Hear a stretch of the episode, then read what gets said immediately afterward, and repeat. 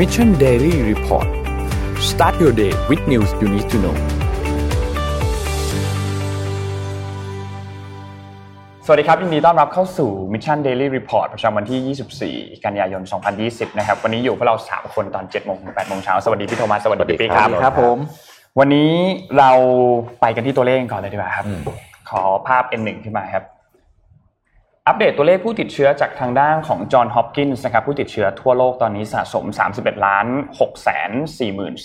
43,198 คนนะครับตัวเลขผู้เสียชีวิต 971,679 คน แล้วก็ตัวเลขผู้ที่รักษาหายแล้วนะครับ21ล้าน775,064 คนนะครับเราไปดูตัวเลขในไทยกันบ้างครับตัวเลขในไทยนะครับเมื่อวานนี้ทางด้านสบครายงานพบผู้ติดเชื้อเพิ่มเติม 5 คนนะครับรวมแล้วเนี่ยสะสม 3,000 3,511 รายนะครับ ตัวเลขผู้เสียชีวิตยังคงอยู่ที่ 59 รายนะครับ แล้วก็ตัวเลขผู้ที่รักษาหายแล้วนะครับ เพิ่มมาอีก 1 คน เท่ากับว่ามี 109 คนที่กำลังรักษาตัวอยู่ที่โรงพยาบาลนะครับ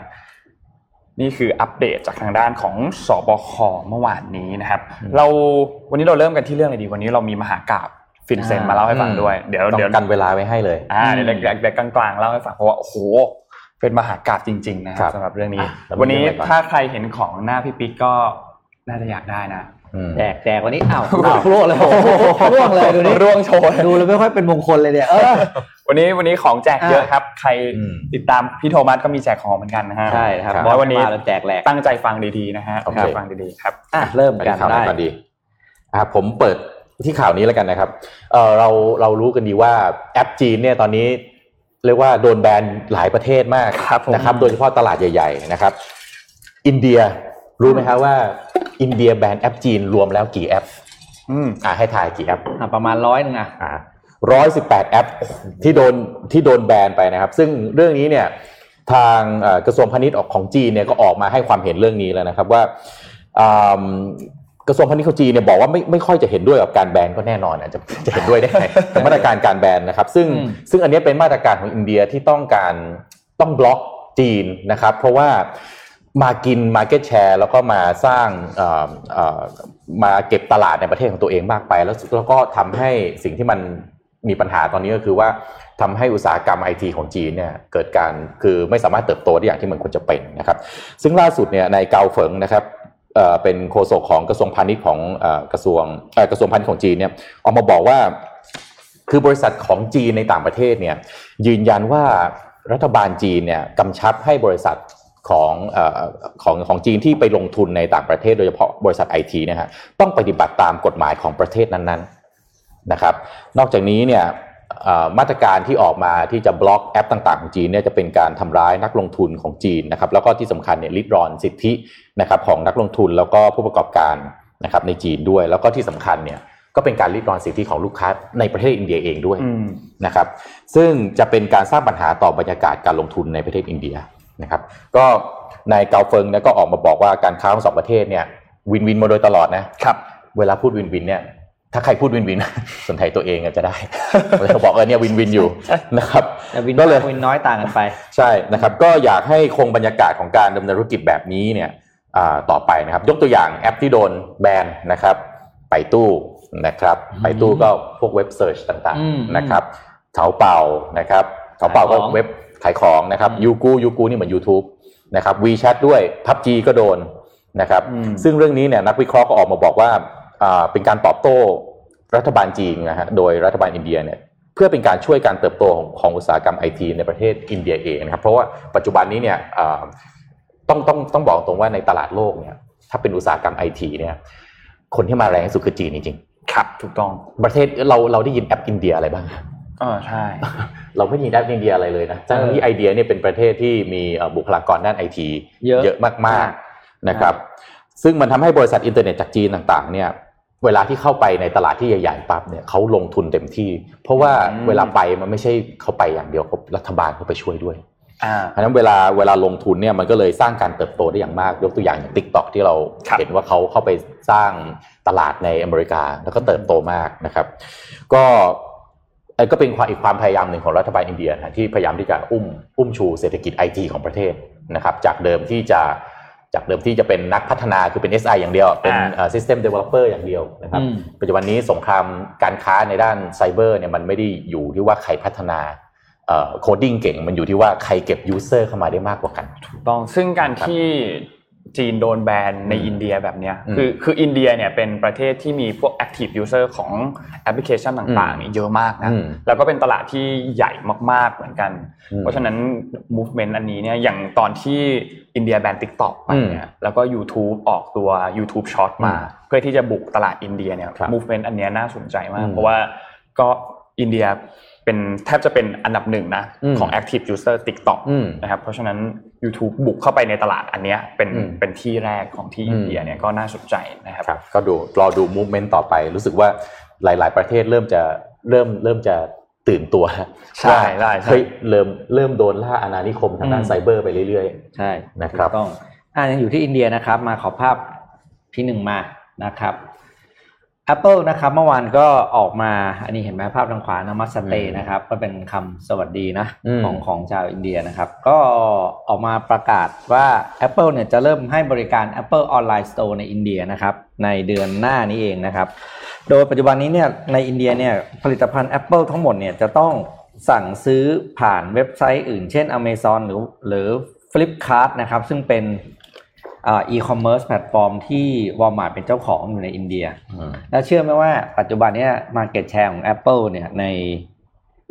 ในอินเดียอยู่แค่สองเปอร์เซ็นต์เองนะโอ้ทำไมน้อยมากคือน้อยมากคือมันมียี่ห้ออื่นอะไรเต็มไปหมดเนี่ยอืมทั้งนี้การเข้าไปเปิด Apple Online Store โดยตรงเนี่ย ก็คาดว่าจะเพิ่มยอดขายมากเลย เพราะว่าแล้วก็เป็นหนึ่งในนโยบายที่ Apple เนี่ย เรียกว่าต้องการจะปลุกตลาดอินเดียของตัวเองอืมเพื่อสอดรับกับการ ย้ายฐานการผลิตอืมผลิตภัณฑ์ของ Apple บางตัวเนี่ยจากจีนมาที่อินเดียนะครับ โดยปัจจุบันนี้เนี่ยสินค้าของ Apple นะครับมันมีอยู่ที่มีอยู่ที่ผลิตที่อินเดียมีอยู่แล้ว 2 ตัวนะก็3ตัวก็คือ iPhone 11 นะครับ แล้วก็ iPhone XRS เนี่ยผลิตที่เชนไนนะเชนไนอ๋อนะแล้วก็เชนไนขณะที่ตัว iPhone 7s เนี่ยผลิตอยู่ที่โรงงานที่บังบังกาลออืมแล้วเนี่ย Apple ก็เลยมองว่าพอมี พอเหมือนกับโรงงานไปกระตุ้นการจ้างงานอืมใช่ไหมแล้วก็มีของก็ไปขายด้วยเลยครับ ก็เรียกว่าเป็นการเหมือนว่าไปไปเต็มที่อะไปเต็มตัวแบบอืมอะเหมือนกับหวังจะได้ตลาดตรงส่วนนี้ ในขณะที่ประธานาธิบดีเออนายกรัฐมนตรีโมดีเนี่ยนะก็ออกมารับลูกเลย บอกว่าเนี่ย welcome เลยนะ เพราะว่าการที่มี Apple มาเนี่ย แล้วก็จะทำให้ ตลาด mobile phone หรือ electronics product ของอินเดียเนี่ยคึกคักขึ้น เพราะแล้วอินเดียเองก็มีนโยบายที่จะเปลี่ยนตัวเองเป็นผู้ผลิตอ่าในส่วนของสินค้าอิเล็กทรอนิกส์มากขึ้น รัฐบาลก็มีนโยบายที่จะเปลี่ยนเขาเรียกปรับประเทศจากการเป็นเพียงแค่ manufacturing hub ให้มาเป็น export center ในส่วนของอืมสินค้าอิเล็กทรอนิกส์ด้วยเขาบอกนี่ก็เลยเป็นที่แบบตื่นเต้นมากการที่ Apple เปิด online store ครั้งนี้อืมก็เป็น การเมืองเบาๆด้วยอืมการค้าระหว่างประเทศเราด้วย เพราะตอนนี้เนี่ยต้องบอกว่าจีนเนี่ยกำลังลำบากนะพูดจริงอืมๆคือกำลังโดนดูดโดนดูดโรงงานออกไปหลาย ๆ อันนะครับอย่างที่เราเห็น AirPods ไปอยู่ที่เวียดนาม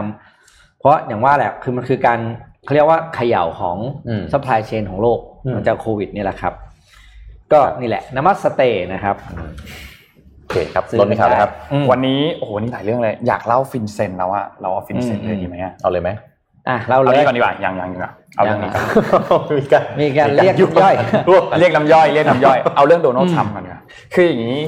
ที่ประชุมอ่า UN ใช่ไหมครับสมัชชาใหญ่แห่งสหประชาชาติหรือครับ United Nation เนี่ยนะครับมีการประชุมกันก็มีทุกชาติเข้ามาประชุมกันอืมแล้วก็ทุกคนก็เห็นแล้วว่ามันมี movement อะไรหลายๆอันจากทางอืมฝั่งทางเกาหลีใต้ใช่ไหมครับทีนี้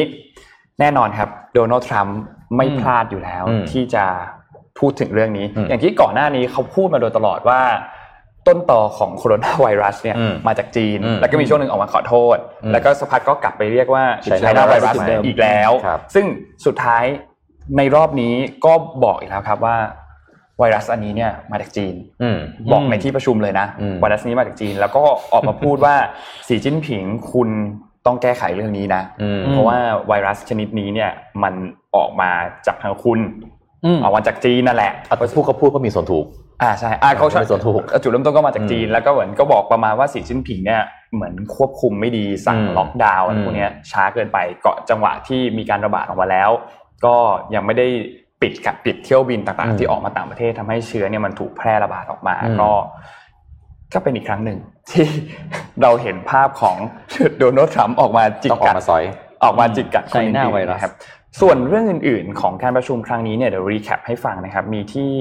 เกาหลีใต้นะครัครับบประธานาธิบดีของเกาหลีใต้เนี่ยก็คุณมุนแจอินเนี่ยนะครับก็ออกมาบอกออกมาเรียกร้องต่อสหประชาชาตินะครับ บอกว่า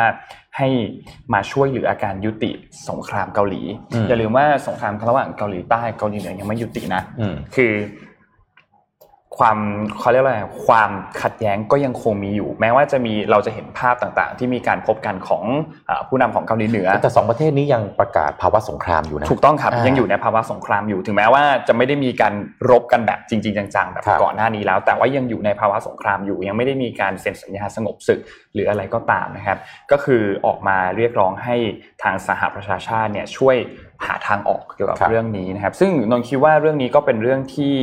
ต้องรอดูนะว่ามันจะเป็นยังไง เพราะว่าก่อนหน้านี้อย่างที่เราทราบว่า ตัวกลางที่เข้ามาช่วยเจรจาก็คือสหรัฐใช่ไหมครับอืมโดนัลด์ทรัมป์ก็เคยออกมาช่วยเจรจา แต่สุดท้ายแล้วเนี่ยโดนัลด์ทรัมป์กับคิมจองอึนก็ออกมาเหมือนแอบทะเลาะทะเลาะกันนิดนึงอืมไม่พูดคุยกัน แต่ทรัมป์ก็ยังบอกว่า he is my best friend นะในช่วงในช่วงตอนที่มีข่าวลือเกี่ยวกับ เรื่องของสุขภาพของคุณคิมจองอึนเนี่ยอืมตอนนั้นทรัมป์ก็ออกมาบอกนะว่าเฮ้ยเขาแข็งแรงดีไม่ได้มีปัญหาอะไรอืมซึ่งสุดท้ายเราก็เห็นภาพกันอย่างที่อืมสื่อหลักของเกาหลีเหนือได้นำภาพของคิมจองอึนออกมาให้ดูที่ออกไปเยี่ยมโรงงานออกไปเยี่ยมที่นู่นที่นี่ใช่ไหมครับซึ่งก็ก็ไม่รู้เหมือนกันว่าเรื่องจริงเป็นยังไงนะครับ แต่ว่า เรื่องนี้เนี่ยก็เป็นเรื่องที่ออกมาจากที่ประชุมของ UN นะครับอืมจะเห็นว่าการประชุมในครั้งนี้เนี่ยความขัดแย้งที่เห็นชัดที่สุดก็คือยังคงเป็นเรื่องของจีนแล้วก็สหรัฐนะครับอืมในเรื่องของโคโรนาไวรัส ซึ่งคาดว่าคงยังไม่จบง่ายๆในเร็วๆนี้แน่นอนอืมนะครับสำหรับโดนัลด์ทรัมป์นนท์คิดว่านะอืมกว่าเรื่องนี้จะจบ ก็หลังเลืน่าอกจะตั้งหลังเลือกตั้งถูกต้อง หลังเลือกตั้ง และถ้าทรัมป์ยังคงได้รับเลือกเป็นอืมประธานาธิบดีก็คง ยังไม่ไม่จบอืมเหมือนเดิม ก็คงยังมีการพูดถึงเรื่องนี้ต่อไปเรื่อยๆเหมือนเดิมนะครับอืมครับอะผมมาข่าวผมสรุปข่าวอ่าโครงสร้างพื้นฐานให้นะครับ แบบไปแบบไวๆนะครับอะถามนี่ก่อน รู้ไหมฮะเรามีขนส่งสายใต้กี่ที่เฮ้ยอันเนี้ยอ่าผมรู้ไหว่ามีกี่สองที่มันมีเก่ากับใหม่ไงอ่าที่เราเรียกกันน่ะมีสาม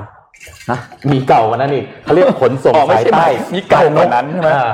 อะเพราะฉะนั้นเวลาคุณไปถามคนแต่ละเออวัยเนี่ยอืขมนส่งสายใต้อยู่ไหนเนี่ยเออเป็น baby boomer จะบอกอยู่พรานนกเฮ้ยพานงนี่ไม่เคยได้ยินจริงอ่าอ่าอันนู้นนี่ไม่เคยได้ยินถ้าอะถ้าเป็นเอ่อ gen gen x อาจจะบอกว่าจะอยู่ตรงอยู่ไอ้ตรงแยกนั่นน่ะที่เราเซ็นทรัลอ่อปิ่นเกล้าปิ่นเกล้านั่นน่ะใช่อืมถ้าถามอ่าอ่า gen y gen z เนี่ยแต่ก็เราอาจจะบอกว่าไปตรงเส้นอยู่เอเอ่อกาญจเส้นบนารมเส้นบรมเส้นบรมอ่าเส้นบรมราชชนนีนะครับอืมก็ล่าสุดมีข่าวออกมานะครับว่าอ่า ทางบขสเนี่ยเตรียมย้ายขนส่งสายใต้กลับไปที่เดิมคำว่าที่เดิมคือปิ่นเกล้าอ่าจากเข้าใจจากคานเข้ามาเป็นเก้าอ่าอ่าจะได้จากตรงบรมจากบรมนะฮะมาที่กลับมาปิ่ที่นเกล้าปัจจุบันเนี่ยนะครับมีข่าวว่าอาจจะย้ายกลับไปที่ปิ่นเกล้านะครับ โดยจะเอ่อวางแผนจะทำให้เป็นสถานีอัจฉริยะนะครับเพราะมีพร้อมคอนโดเนี่ยนะอืมนะครับเป็นคอมเพล็กซ์เนี้ยเหรอใช่ครับ ซึ่งบขสเนี่ยให้ชื่อว่าผุดโครงการนี้ว่า Greennet ปิ่นเกล้า นะครับอืมอ่าโดยจะพัฒนาเป็นสถานีขนส่งอัจฉริยะนะครับ พร้อมผุด Mixed Use นะฮะแล้วก็ศูนย์ฟื้นฟูสุขภาพ มูลค่าการลงทุนเนี่ยรวม 4.6 พันล้านบาทนะครับอืมที่มาของเรื่องนี้ก็คือว่าไอ้ขนส่งสายใต้ปัจจุบันตรงเส้นบรมอืมจะหมดสัญญา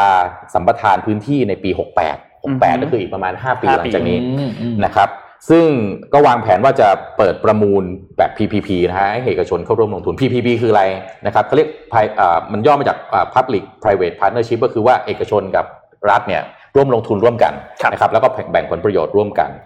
นะครับ ก็เอ่อคาดว่าจะเริ่มเปิดประมูลให้เข้าร่วมลงทุนในปี 64 กับปีหน้านะครับ โดยสัมปทานจัดตั้งสถานีสายใต้ใหม่เนี่ยเป็นพื้นที่ของเยาวชนที่เปิดให้บขสใช้เดินรถนะครับ โดยจ่ายส่วนแบ่งรายได้ให้เนี่ยจะหมดอายุปี 68 ที่อย่างที่แจ้งไปนะครับ เบื้องต้นเนี่ยบขสก็ได้ให้ทางได้ว่าจ้างให้ทางจุฬาลงกรณ์มหาวิทยาลัยทำการศึกษาแล้วก็ทำรายงานวิเคราะห์นะครับ ความเหมาะสมนะครับ โดย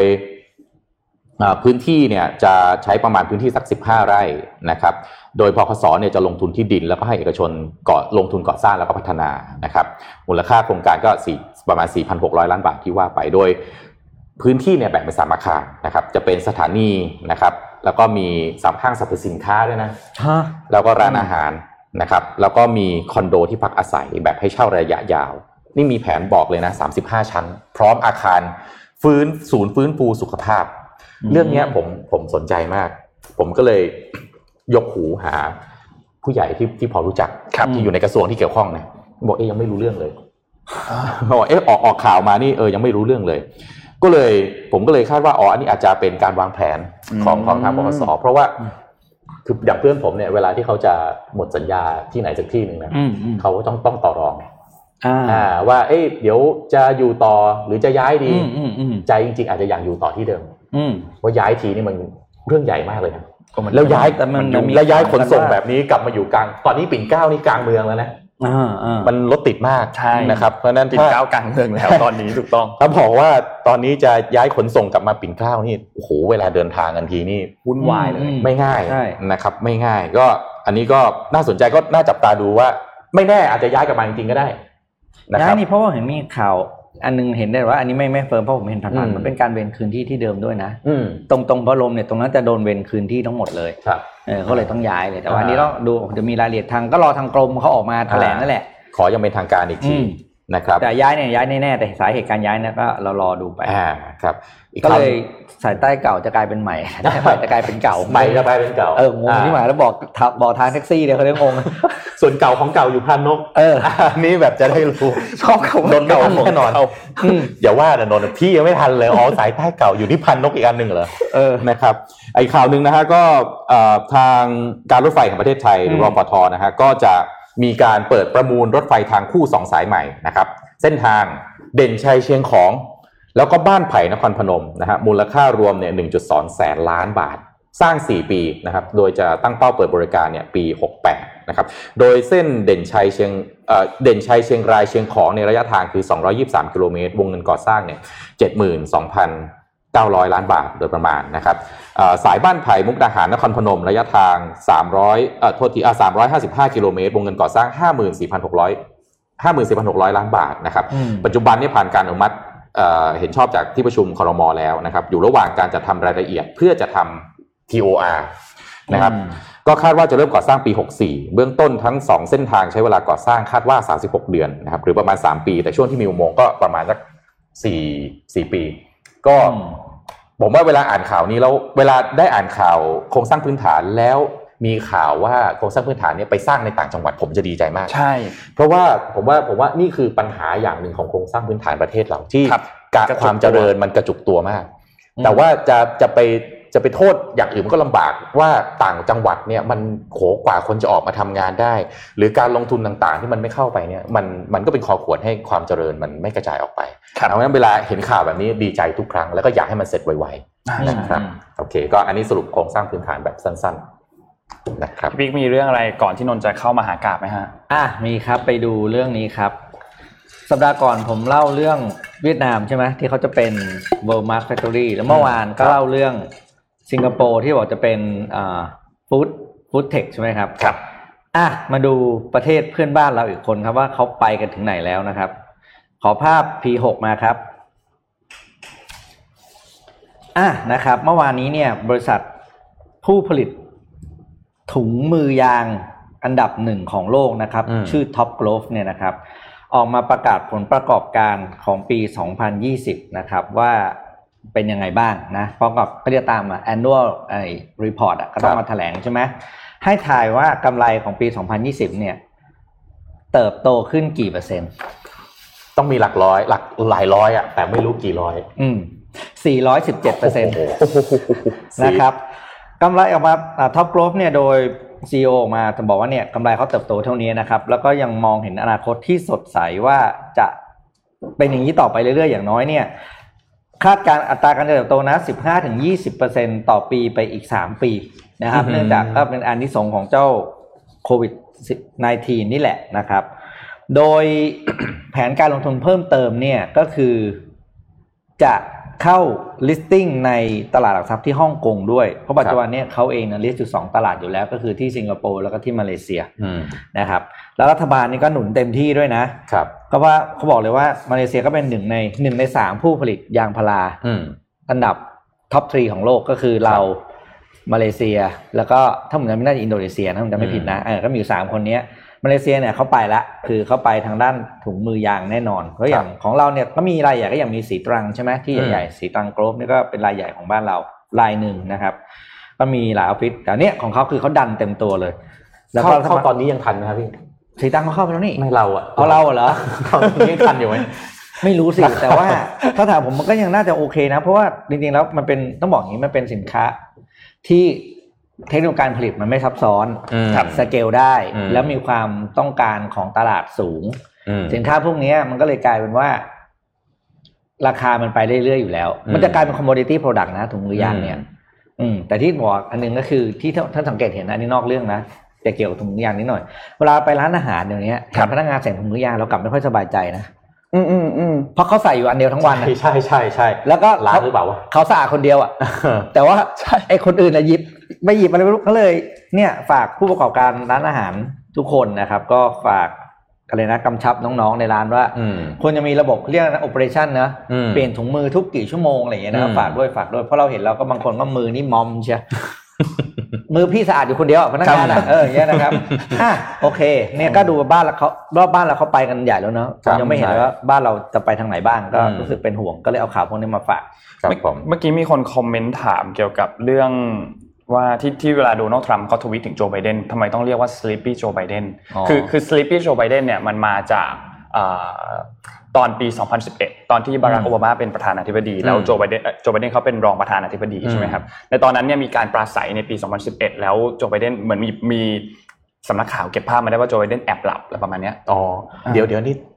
อเมริกาหรือไทยอเมริกาอเมริกาครับโอเคขอโทษตั้งแต่ปี 2011 แล้วนานแล้วอันนั้นโอเคโอเคอันนั้นเขาแอบหลับแอบหลับแอบหลับแล้วเราหลับปิดก็เลยหลังจากนั้นทรัมป์ก็เลยเหมือนแบบเอามาล้อว่าแบบ sleepy Joe Biden อะไรประมาณนี้นี่คือนี่คือที่มานี่คือที่มาของของเออคำว่า sleepy Joe Biden ขยันขุดมันล้อเขาจริงๆเลยอะอะโอเคมา เรามามหากาพย์ FinCEN กันนะอ่าคดี FinCEN เนี่ยเป็นคดีที่ต้องบอกว่าดูเดือดมากอืมแล้วมันเป็นเป็นเป็นคดีฉาวเกี่ยวที่เกี่ยวข้องกับสถาบันธนาคารครับ นะครับนนท์รวบรวมข้อมูลซึ่งส่วนใหญ่มาจาก BBC นะก็เลยขึ้นเครดิตให้ BBC นิดหนึ่งนะครับทีนี้เดี๋ยวก่อนที่จะเข้าสรุปคดีนี้เนี่ยอืมเราต้องอธิบายตัวละครให้ฟังก่อนนิดหนึ่งว่าตัวละครแต่ละตัวเนี่ยมันมีตัวละครอะไรบ้างนะครับ เราไปที่ตัวแรกก่อน ขอภาพที่หนึ่งครับ อันแรกคือ FinCEN FinCEN เนี่ยย่อมาจาก US Financial Crimes Enforcement Network นะครับอืมคือเป็นองค์การเป็นองค์กรหนึ่งที่อยู่ภายใต้กระทรวงการคลัง นะครับ ซึ่งองค์กรอันนี้เนี่ยต้องบอกว่าเป็นเหมือนกับว่าเป็นองค์กรที่ทำเอกสารขึ้นมาอันหนึ่งอืมซึ่งเอกสารอันนี้เนี่ยเป็นเอกสารที่เป็นธุรกรรมทางการเงินนะครับ มูลค่าสูงมากสองล้านสองสองล้านล้านดอลลาร์สหรัฐอืมนะครับ ซึ่งเอกสารพวกนี้เนี่ยมันได้รั่วไหลออกมานะครับ เป็นเอกสารที่ทางธนาคารพาณิชย์ต่างๆเนี่ยจะส่งให้กับองค์กรนี้ ถ้าหากว่ามีการเขาเรียกว่ามีการโอนเงินที่เป็นสกุลเงินดอลลาร์สหรัฐอืมนะครับ ก็จะมีการส่งเอกสารนี้ไปว่าเฮ้ยธุรกรรมอันนี้มีความน่าสงสัยหรือเปล่าอืมนะครับโดยเอกสารอันนี้เนี่ยหลุดออกมา 2,657 ชิ้นอืมเป็นเอกสารที่ส่วนใหญ่เนี่ยทางธนาคารเนี่ยส่งให้กับทางการของสหรัฐในช่วงปี 2000 ถึงปี 2017 นะครับ ซึ่งพวกนี้เนี่ยก็อย่างที่บอกเลยเป็นกระบวนการที่ทางธนาคารจะแจ้งไปยังทางการสหรัฐว่าเฮ้ย ธุรกรรมอันนี้มันน่าสงสัยนะอืมว่าแบบมันดูดูจะไม่โปร่งใสดูจะแบบอืมมีการทุจริตทุจริตเกิดขึ้นในการโอนเงินครั้งนี้นะครับ ก็เป็นเอกสารที่จะส่งไป ทีนี้อีกคำหนึ่งที่ทุกคนต้องรู้ก็คือคำว่าขอภาพต่อไปครับ SARS SARS เนี่ยคือ suspicious activity report อืมตัวเนี้ยแหละคือชื่อเอกสาร ที่เป็นตัวเอกสารที่ทางเอ่อธนาคารเนี่ยส่งเขาก็จะมีแบบฟอร์มให้กรอกว่าโอเคธนาคารเนี้ยใช้เอกสารอันนี้เนี่ยอืมเพื่อเป็นการรายงานว่าเฮ้ยมันดูมีอะไรน่าสงสัยนะ แต่ว่าไม่สามารถที่จะใช้เป็นหลักฐานในการกระทำผิดได้อืมคือมันก็จะมีข้อแตกต่างของมันอยู่นิดนึงนะครับ ทีนี้อันต่อไปครับ อันต่อไปเนี่ยคือเรื่องของการฟอกเงินเราอธิบายเรื่องของการฟอกเงินให้ฟังนิดนึงเพราะว่าคดีนี้เนี่ยมีเรื่องที่เกี่ยวกับเรื่องของการฟอกเงินค่อนข้างเยอะอืมการฟอกเงินเนี่ยถ้าใครเคยดูหนังซีรีส์เรื่อง Breaking Bad เนี่ยเรื่องเนี้ยมันจะมีเกี่ยวกับเรื่องโอเคมันเป็นเรื่องยาเสพติดใช่ไหมแต่ว่ามันมีการฟอกเงินที่เกิดขึ้นด้วยในเรื่องนี้ ถ้าใครงงไปไปลองดูเรื่องนี้จะแบบเห็นภาพเข้าใจขึ้นนิดนึงนะครับ ทีนี้การฟอกเงินเนี่ยมันเริ่มจากการที่เหมือน เราทำธุรกิจอันหนึ่งซึ่งเป็นธุรกิจที่เทาๆอะแล้วเงินที่ได้มาเป็นเขาเรียกว่า dirty money คือเป็นเงินสกปรกนะครับอืมซึ่งการที่จะนำเงินอันนี้เข้าไปสู่ระบบ เพื่อให้มันกลายเป็นเงินสะอาดให้เราสามารถเอาเงินนี้มาใช้โดยที่ตามหาที่มาไม่ได้เนี่ยอืมมันจะมี 3 ขั้นตอนหลัก ๆ ก็คือ placement layering แล้วก็ integration นะครับขั้นตอนแรกคือ placement คือการนำเงินเข้าระบบ เป็นขั้นตอนที่เรียกเรียกได้ว่าเสี่ยงที่สุดละคือจะนำเงินสดเนี่ยเข้าไปในบัญชีสถาบันการเงินที่ถูกต้องตามกฎหมายนะครับ ซึ่งอย่างที่นนบอกว่าทุกธนาคารทั่วโลกเนี่ยเขาจะมีการรายงานอยู่แล้วว่าเฮ้ยถ้ามันมีการโอนเงินที่มันดูน่าสงสัยเนี่ยธนาคารจะต้องแจ้งไปทางทางการของประเทศนั้นๆอยู่แล้ว ซึ่งไทยเองก็มีเช่นเดียวกันนะครับ ทีนี้ การนำเงินเข้าสู่ระบบเนี่ยมันก็มีหลายวิธีมาก ไม่ว่าจะเป็นแบบค่อยๆ แบ่งฝากเข้าไป หรือว่าจะตั้งบริษัทขึ้นมาบริษัทหนึ่งอืมแล้วก็ทำงบการเงินปลอมทำทีเป็นเหมือนว่าขายดีมากๆ แต่จริงๆแล้วเนี่ยไม่ได้ขายดีจะทำเงินงบการเงินปลอมขึ้นมาอันหนึ่งนะครับ สร้างใบเสร็จปลอมขึ้นมา หรือว่าอีกอันหนึ่งก็คือการไปเปิดบัญชีธนาคารกับประเทศที่มีชื่อแปลกๆ อย่างเช่นปานามาหมู่เกาะอืมเคแมนอะไรอย่างนี้ ซึ่งพวกนี้เนี่ย ในประเทศเหล่านี้เนี่ยมีกฎหมายคุ้มครองความลับของธนาคารที่มันค่อนข้างที่จะเอื้อให้เอ่อนักฟอกเงินเนี่ยนำเงินเข้าไปแบบอืมทำธุรกรรมแบบนิรนามได้นะครับ ขั้นตอนที่สองครับคือการ layering layering เนี่ยเป็นขั้นตอนที่ต้องบอกว่าเป็นขั้นตอนที่เหมือน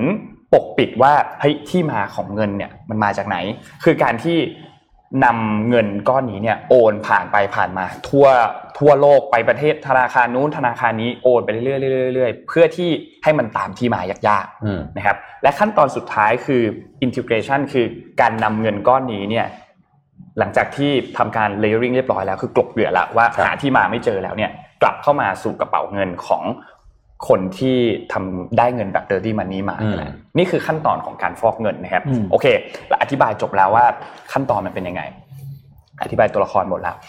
เราเข้าไปที่คดี คดี FinCEN เนี่ย อย่างที่บอกว่ามันเป็นเอกสารอันหนึ่งที่มันหลุดออกมาจากทาง Buzz BuzzFeed เนี่ยเขาเป็น BuzzFeed News เนี่ยเขาเป็นสำนักข่าวสำนักข่าวหนึ่งได้ข้อมูลอันนี้มา265 206 2,657 ไฟล์อันนี้เนี่ยอืมได้มา พูดพูดพูดผิดๆถูกๆแล้วได้ได้อ่านมาหมดแล้วตายหมดแล้วโอ้โหได้ไฟล์พวกนี้มา แล้วเขาก็ เอาไฟล์พวกนี้เนี่ยส่งต่อไปให้สำนักข่าวต่างๆ ซึ่งมีสำนักข่าวที่ได้ไปเนี่ย 108 สำนักข่าวจาก 88 ประเทศทั่วโลกนะครับ BBC เองก็เป็นหนึ่งในนั้นเช่นเดียวกัน ซึ่งเขาก็พอเขาได้ข้อมูลนี้มาปุ๊บนักข่าวเขาก็แบบนั่งอ่านรายละเอียดกัน คือมันมีเอกสารเยอะมากที่เป็นเอกสารเกี่ยวข้องกับธนาคาร แต่ว่าตัวที่น่าสนใจก็คือตัวเอกสาร SARS ที่นนท์บอกนั่นแหละครับตัวเอกสาร SARS พวกนี้เนี่ยมันพบข้อมูลน่าสงสัยว่า เฮ้ย เหมือนธนาคารมีส่วนรู้เห็นว่ามันมีการโอนเงินที่มันดูน่าสงสัยเกิดขึ้น และไอ้เงินที่มีการธุรกรรมการโอนเงินครั้งนั้นเนี่ยมันก็มาจากบุคคลที่น่าสงสัยจริง ๆ ซึ่งหลังจากไฟล์พวกนี้เนี่ยได้มีการส่งไปเสร็จปุ๊บเนี่ยเขาก็ไปสืบตามกันมาต่อ เอกสารพวกนี้เนี่ยเริ่มต้นมาอันแรกมีกรณีหนึ่งอืมขอภาพถัดไปครับ คือธนาคาร HSBC นะครับ ธนาคารอันนี้เนี่ยมีมีเอ่อ กรณีบอกว่าเขาปล่อยให้มีอาชญากรเนี่ยมีการโอนเงินย้ายไปทั่วโลกคือรู้อยู่แล้วว่าลูกค้ารายนี้เนี่ยกระทำผิด แต่ก็ยังปล่อยให้โอนเงินไป โดยเอกสารฟินเซนที่ทางธนาคารนี้เนี่ยได้มีการเปิดเผยที่ถูกลีกออกมาเนี่ยนะครับมีมูลค่าเงินรวมถึง 80 ล้านดอลลาร์สหรัฐนะครับ ซึ่งเอกสารอันนี้เนี่ยมันเริ่มมาจากเจ้าของธุรกิจอันหนึ่ง ผู้ชายคนทางด้านขวาเนี่ยนะครับ ชื่อว่าคุณหมิงสุยนะครับเป็นชาวจีนนะครับอืมหรือว่าในวงการอันเนี้ยเขารู้จักกันในชื่อดรฟิลคนนี้เนี่ยเขาอาศัยอยู่ที่สหรัฐนะครับ แล้วก็บอกว่าเป็นเจ้าของธนาคารลงทุน ธนาคารหนึ่งที่ชื่อว่า World Capital Market โดยเขาใช้คำอ้างบอกว่าคนที่มาลงทุนกับเขาเนี่ยจะได้กำไรกลับคืนไป 100%ภายใน 100 วัน ซึ่งฟังอย่างนี้ยดูก็รู้บ้านเราว่หลกมีเยอะบ้านเรามีเยอะอืมดูก็รู้แล้วว่าหลอกนะครับ แต่จริงๆแล้วเนี่ยธุรกิจข้างหลังของเขาเนี่ยเป็นธุรกิจลูกโซ่ที่เป็นแบบต้มตุ๋นเลยคืออม WCM 777เนี่ยนะครับ คือหลอกให้คนเอาเงินมาลงทุนอืมเอาเงินอันนั้น ไปลงทุนอีกคนต่ออมแล้วก็ต่อเป็นทอดๆเป็นธุรกิจลูกโซ่เนี่ยนะครับแล้วสุดท้ายก็เอาเงินเข้ากระเป๋าตัวเอง ซึ่งต้องบอกว่ามีคนที่เป็นเหยื่อจากตัวธุรกิจลูกโซ่อันนี้เนี่ยเยอะมากแล้วก็หลายประเทศไม่ว่าจะเป็นที่เอเชียตะวันออกลาตินอเมริกา ในสหรัฐในโคลอมเบียในเปรู แล้วก็รวมถึงใน UK ด้วยนะครับคือมีคนโดนหลอกเยอะมาก ทีนี้ประเด็นก็คือยังขอขอภาพย้อนกลับไปก่อนครับ ธนาคาร HSBC เนี่ยรู้เห็นอยู่แล้วมีธุรกรรมการเงินที่ต้องสงสัย แล้วก็ได้รับแจ้งจากทางการสหรัฐแล้วว่ากำลังตรวจสอบคดีนี้อยู่ก็คือคดีไอตัว WCM 777เนี่ยนะครับ แต่สุดท้ายแล้วกว่าตัวบัญชีอันนี้จะถูกปิดเนี่ยก็ถูกปิดในปี 2014 นะครับ แต่ว่ากว่าจะถูกปิดไปแล้วเนี่ย ท่านจำนวนเงินในบัญชีธนาคารนั้นเนี่ยมันก็หายไปหมดแล้วอืมคือไม่อยู่แล้วนะครับ ซึ่งเอกสารตัวฟินเซนไอเอกสารที่ฟินเซนรายงานมาเนี่ยก็พบว่าตัวธนาคารธนาคารเนี่ยที่รายงานผ่านเอกสาร SARS มาเนี่ยไม่ได้แจ้งข้อมูลสำคัญของลูกค้า เช่น ชื่อลูกค้าก็ไม่มีเจ้าของที่แท้จริงของบัญชีก็ไม่รู้อืมแล้วก็แหล่งที่มาของเงินก็ไม่รู้ว่ามาจากไหนอืมนะครับ ก็อันนี้เป็นกลุ่มอันแรก อันที่สองครับ อันที่สองคือเกี่ยวกับของ Standard Charter ครับ เอกสารอันนี้เนี่ยพบว่าธนาคารนี้เนี่ยโอนเงินประมาณ 12 ล้านดอลลาร์สหรัฐนะครับให้ธนาคารอาหรับแบงก์ในจอร์แดนอืมซึ่งธนาคารอาหรับแบงก์ในจอร์แดนอันเนี้ยเกี่ยวข้องกับการให้ทุนกับผู้ก่อการร้ายอืมอืมอันนี้เป็นอีกอันหนึ่งนะครับ ไปที่ภาพถัดไปครับ ภาพถัดไปคือ JP Morgan ครับ JP Morgan เนี่ยอนุญาตให้บริษัทหนึ่งโอนเงินมากกว่า 1,000 ล้านดอลลาร์สหรัฐผ่านบัญชีในกรุงลอนดอนนะครับ โดยที่ไม่รู้ว่าใครเป็นเจ้าของ แล้วธนาคารมารู้ทีหลังว่าเจ้าของบัญชีอันนั้นเนี่ยติด top 10 list ผู้ที่ FBI ต้องการตัวมากที่สุดนะครับ ขออันต่อไปครับ อันต่อไปคือ Barclays ครับ Barclays เนี่ยเขาบอกว่าเขาพบว่ามี บุคคลบุคคลหนึ่งที่เป็นคนใกล้ชิดของวลาดิเมียร์ปูตินประธานาธิบดีของรัสเซียเนี่ยนะครับ พบว่าใช้ธนาคาร Barclays เนี่ยในการที่เหมือนโอนเงินเข้าไปเพื่อเลี่ยงมาตรการการคว่ำบาตรอย่างที่เราทราบว่ามีการคว่ำบาตรอยู่แล้วใช่ไหมครับอืมของรัสเซียถูกคว่ำบาตรแล้วก็ไม่ให้นำเงินเข้ามาใช้ในชาติตะวันตกอืมใช่ไหมครับ ซึ่งมีการนำเงินอันนี้เนี่ย เล็ดลอดผ่านมาทางบาร์เคลย์แล้วก็ใช้เงินส่วนนี้เนี่ยมีเขาบอกว่าก้อนหนึ่งเนี่ยถูกนำไปซื้องานศิลปะนะครับอืมอืมภาพถัดไปครับ ธนาคาร Deutsche Bank ครับ Deutsche Bank เนี่ยมีการย้ายเงินตัว dirty money นะครับเนี่ยมีการฟอกเงินให้กับองค์กรอาชญากรรม ผู้ก่อการร้าย แล้วก็ผู้ขายยาเสพติด คือคดีนี้เนี่ยจริงๆมันมีอีกนะ นี่นี่นนยกโมนนยกตัวอย่างมายังไม่หมด มันยังมีตัวเอกสารที่มัน ต้องสงสัยอีกเยอะพอสมควรนะครับ ซึ่งคดีอันนี้เนี่ยต้องบอกว่าสำคัญมาก เพราะว่าอย่างที่เรา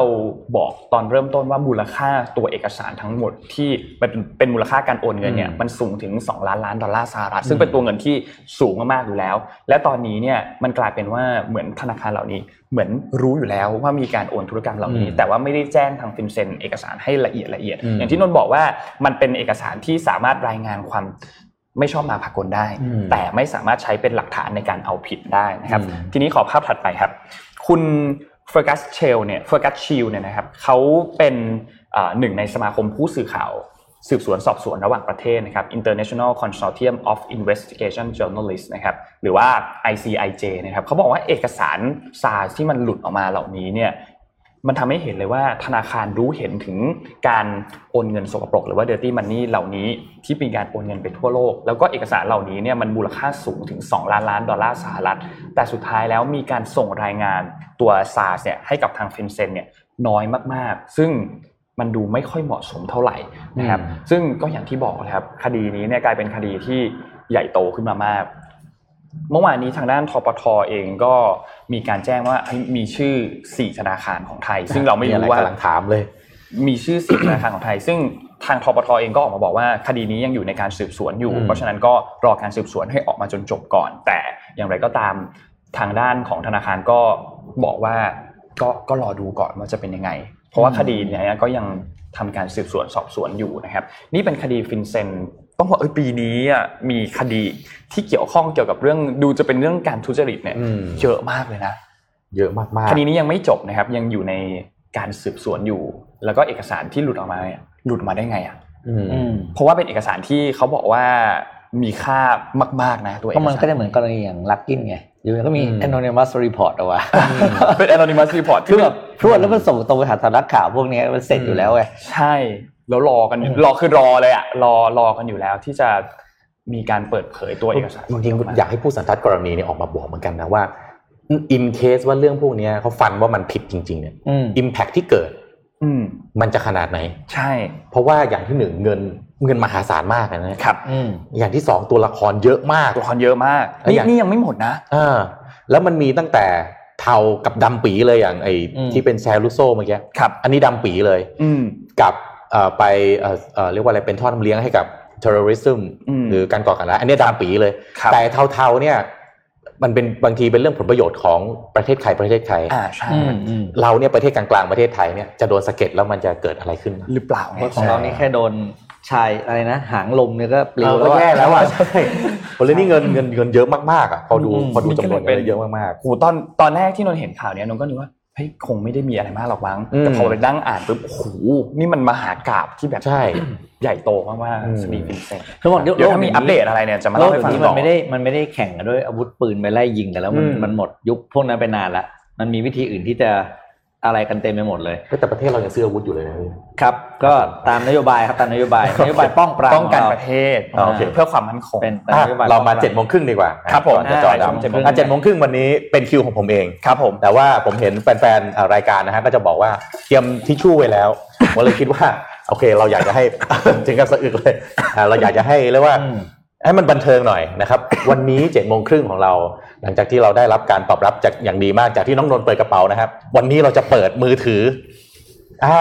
เราจะเปิดมือถือเราสามคนให้ดูว่าอ่าหน้าจอมือถือของเราเนี่ยเราใช้แอปอะไรบ้างจ้าเดี๋ยวผมเปิดให้ก่อนเลยเดี๋ยวผมเปิดให้ก่อนเลยนะครับ อะจ้าบอ่า อันนี้หน้าจอของผมเองนะครับถ้าดูจากแถวแรกเนี่ยจะเป็นแถวแกดเจิต นะครับจะมี Sensible นี่ Sensible นี่เป็นเอ่อเป็น IoT ของสีแอร์สีน้ำเงินอันซ้ายบนอันซ้ายบนเอาซ้ายสุดเหรออ่าซ้ายสุดนะฮะอ่าอ่าเรียกว่าอ่าซ้ายสุดนะฮะอ่าตัวที่เป็นเหมือนตัว S เนี่ยนะฮะอ่าก็อันนี้เป็น Sensibo คือว่าใช้ control พวกมันเป็น thermostat ในบ้าน กดตรงนี้ปั๊บไปเปิดแอร์ที่บ้านได้เลยมอ่าก่อนถึงบ้านก็เปิดได้นะฮะแล้วก็มี DJI อันนี้ก็โดรนอ่าผมก็เล่นโดรนนะครับอ่ามี Anitech IoT อันที่3 Samsung Health นะครับ YouTube Music อันนี้เป็นแบบสาย gadget เวลาจะไปทำอะไรนะครับอ่าอ่าสองแถวล่างนี่ก็จะเป็นเกี่ยวกับงานหน่อยนะฮะก็จะมี voice voice recording เอาไว้อัดเสียงเวลาฟังอืมอ่าไปฟังบรรยายหรือไปอะไรนะครับ แล้วก็มี OneDrive นี่ก็เป็นเป็น cloud ครับนะครับเอาไว้เก็บไฟล์ทุกอย่างผมอยู่ในนั้น Lark นี่เป็นแชทโปรแกรมนะเหมือนไลน์หลังๆ ก็อืมอืมใช้ยุดสะดวกขึ้น Mission Daily เราก็ใช้อันนี้นะอ่าใช่เพราะเราใช้อ่านะครับใช้ Lark มันฟรีด้วยใช่นะครับแล้วก็มี Evernote มี Samsung Note เอาไว้ทุกอย่างผมไม่มีสมุดจดผมใช้ จดอยู่บนไซเบอร์หมดนะครับ แล้วก็มีแอปลงทุนนะฮะมีของ Phillip มีสตรีมมิ่งแล้วก็มีของ Finnomenaนะอืมอ่าครับแล้วก็อะลงมาข้างล่างอันนี้เป็นสายบันเทิงแล้วนะครับ ก็เอาไว้ดูบอลอ่านะครับแอปทรูไว้ดูบอลมี Fantasy Premier League ถ้ามีใครเล่นไอ้เหี้ยนะครับอ่าอืมแฟนตาซีเคยเล่นพรีเมียร์ลีกเคยเล่นไว้จับตัวครับนะครับอ่าไลน์แมนไว้สั่งอาหารนะครับแล้วก็อันลงมาหน่อยก็จะเป็นอ่าอันนี้เป็นสายแบบทั่วไปแล้วนะครับ ก็มี WeChat นะครับยังไม่โดนแบนในบ้านเราก็ใช้ได้ครับผมนะครับ Spotify นะครับ IG YouTube นะครับส่วนแอปล่างก็จะเป็นแอปที่ใช้บ่อยมากๆนะฮะอีเมล Gmail นะครับดูไฟล์นะครับ Google Google App เอ่อ Google อะไรนะ Google Map นะครับมี Chrome แล้วก็ใช้บ่อยที่สุดที่เป็นเอ่อ Calendar คือว่า A Calendar อืมเพราะว่าใช้ใช้มาทั้งหมดแล้วรู้สึกอันนี้ดีที่สุดสำหรับผมนะอ่าฮะอ่าคนอื่นเดี๋ยวต้องไปลองใช้บ้างอ่าเพราะว่าตารางมันจะแน่นมากก็ เวลามี calendar ไอไอ้ไอแอป calendar นี่เปิดทุกวันเปิดตลอดเวลานะครับ แล้วก็ส่วนแถวล่างก็เป็นแอปที่เปิดบ่อยๆนะครับอะให้ดูอีกอะอีกสักหน้าหนึ่งแล้วกันของผมนะฮะแชร์ อันนี้ก็เป็นเรียกว่าแอปรองแล้วกันนะครับ แอปรองที่เป็นอีกหน้าที่เอาไว้ ถ้ามีเวลาว่างก็ค่อยเข้านะก็ แถวบนนะฮะสายเกมยูกิโอถ้าใครเล่น เกมเปิดไพ่ยูกิโอนะฮะอ่าใครเป็นใครเป็นสายดูเอลก็มาเจอกันได้นะอ่าออนไลน์อ่าอีกเกมนั่นนี่ซื้อภาษานะนี่มีเกมซื้อภาษาอ่าเกมซื้อภาษาด้วยอุ้ยคิดถึงการ์ตูนเรื่องนี้มากนะครับอะแล้วก็มี Facebook Messenger อันต่อไปนี่ของ SCB เขานะฮะปาร์ตี้หารปาร์ตี้หารคือเป็นแอปอะไรรู้ไหมเป็นแอปเอาไว้หารกันสมมตินนท์ไปซื้ออะไรนะ ไปซื้อโปรโมชั่นอะไรหนึ่งแถมหนึ่งแต่อยากได้แค่อันเดียว ไปลงในแอปนี้เลย หาคนหารอ่าอ่าอ่าอ่า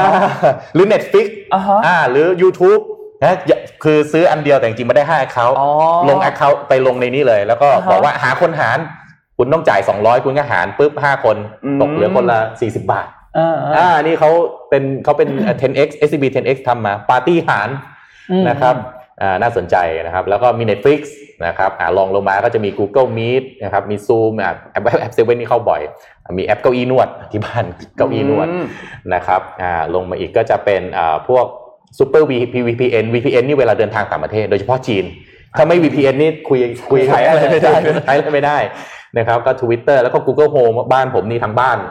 อืมอืมติดเป็นเอ่อ Google บริหารอืมใครใครมาแฮกบ้านผมผ่าน Google ได้ก็บริหารบ้านผมได้อะอืมอืมนะครับ แล้วก็จะมีอ่า Google Drive นะครับ มีอ่ามี Zoom นะฮะอ่าแล้วก็ Dropbox นะครับอืมอ่า Google Meet นะครับ Google Meet ก็คือไอตัวแอปเหมือน Zoom อะที่เอาไว้ไว้คุยกันนะครับ แล้วก็ไอตัว InShot เนี่ยเอาไว้ตัดต่อวิดีโออ่าเวลาเอาวิดีโอที่มาเปิดในรายการเนี่ยผมก็ใช้อ่า InShot ในการตัดต่อ ถือว่าใช้ได้ทำได้ใช้ได้ดีทุกอย่างนะครับ เรามี Grab นะฮะอ่ามี Shopee LS เนี่ยอะไรให้ทาย LS ไอ้ผมอ่านนท์รู้นนท์รู้เพราะนนอะไรท์อ่าอันนี้อันนี้อันนี้อันนี้ว่าแปลว่าสายบอล LS นี่มาจากคำว่า Live Score อ๋อให้ดูผลบอลดูผลบอลนะครับผมผมไม่ได้ผมไม่ได้เล่นเล่นเล่นพนันนะ แต่ว่าเราก็อติยากดจะตามรู้เออเอออ่าติดตามทีมเมื่อก่อนเมื่อก่อนเตะฟุตบอลนะครับอืมแล้วก็อ่ามีแอปไว้ตัดต่อรูปนะมีบูมแรงด้วยนะครับ อันต่อมาแถวสุดท้ายนะสีน้ำเงินนะ OrthoPulse OrthoPulse คือเวลาดัดฟันนะมันต้องมีไอ้ตัวที่คาบดัดอ่าฟันแล้วเอาไว้ track ดัดแบบว่าอ๋อใช้ดัดฟันวิสไลฟังเป็นดัดฟันคุณไปดัดฟันใครวะเอ้ยแล้วแล้วก็มี Firefox นะครับก็เป็นอ่าอีกเอ่อเอ่อเป็นอีกเอ่ออะไรนะอีกเบราว์เซอร์เบราว์เซอร์หนึ่งนะฮะเอาไว้อืมเอาไว้เอาไว้คอยหาอะไรต่างๆอะอ่าอันนี้ของผมอะอ่าโดนไปของฮะนนท์ก่อนของนนท์ก่อนอ่าของพี่ปิ๊กน่าจะ peak สุดใช่เก็บเก็บอัน peak ไว้เก็บอัน peak ไว้เก็บอัน peak ไว้เอาของนนท์ขึ้นมาฮะของนนท์ อ่าพื้นพื้นพื้นหลังเป็นเป็นเป็นคุณเป็นพี่วิวเลยนะชอบชอบชอบนักร้องชอบนักร้องคนนี้ก็เลยเอาเป็นพื้นหลัง ก็แอปจริงๆแอปทั่วไปเลยตอนนี้ทุกคนก็จะเห็นแล้วนะฮะคาล endar นนท์ว่าวันนี้นนท์ไปทำอะไรบ้างนะครับ ก็มีทั่วไปเลยครับ Message App Store Setting ของ Photo ทั่วไปเลย แล้วก็มี Google Map มีแอปของ d t a c แล้วก็มี Gmail นะครับ ข้างล่างเนี่ยก็จะเป็นแอปที่เราใช้บ่อยๆคือมีแอปโทรมี Spotify แล้วก็นนท์ใช้ Google Chrome เป็นหลักครับคือคือไม่ชอบไม่ใช้ Safari แล้วอะอืมไม่ชอบอะแล้วแล้วไอ iOS อันใหม่มันสามารถตั้งค่าได้ด้วยว่าเราจะให้อะไรเป็น default อืม default browser ก็ตั้งใหม่เป็นอืม Google Chrome ไปแล้วนะครับ ภาพต่อไปเลยครับ หน้านี้ก็ข้างบนเนี่ยจะเป็นตัว tracking ว่าวันนี้เราใช้โทรศัพท์ไปเยอะแค่ไหนแล้ว แล้วก็ใช้แอปอะไรไปกี่นาทีแล้ว แล้วก็มีแอปแอปพลิเคชันคุยหลักๆ ใช้ 4 อันก็คือ WhatsApp ที่นนท์ใช้คุยกับพ่อ คือคือคืออืมคือจะจะใช้แค่แอปเนี้ยคุยกับพ่อเข้าไปก็จะมีแค่แบบแชทกับพ่ออย่างเดียวอ๋อออะไรเงี้ยคือไม่รู้เหมือนกันทำไมที่ไม่ไม่ไม่คุยผ่านไลน์คือ WhatsApp เนี่ยใช้เพื่อคุยกับพ่ออย่างเดียว แล้วก็ไลน์ทุกคนมีอยู่แล้ว Facebook Messenger ใช่ไหมครับแล้วก็ Lark ที่เราใช้พวกเราใช้กันอืมในการส่งข่าว Daily Report นะครับแล้วก็มี Facebook Instagram Twitter แล้วก็ Live Score ครับ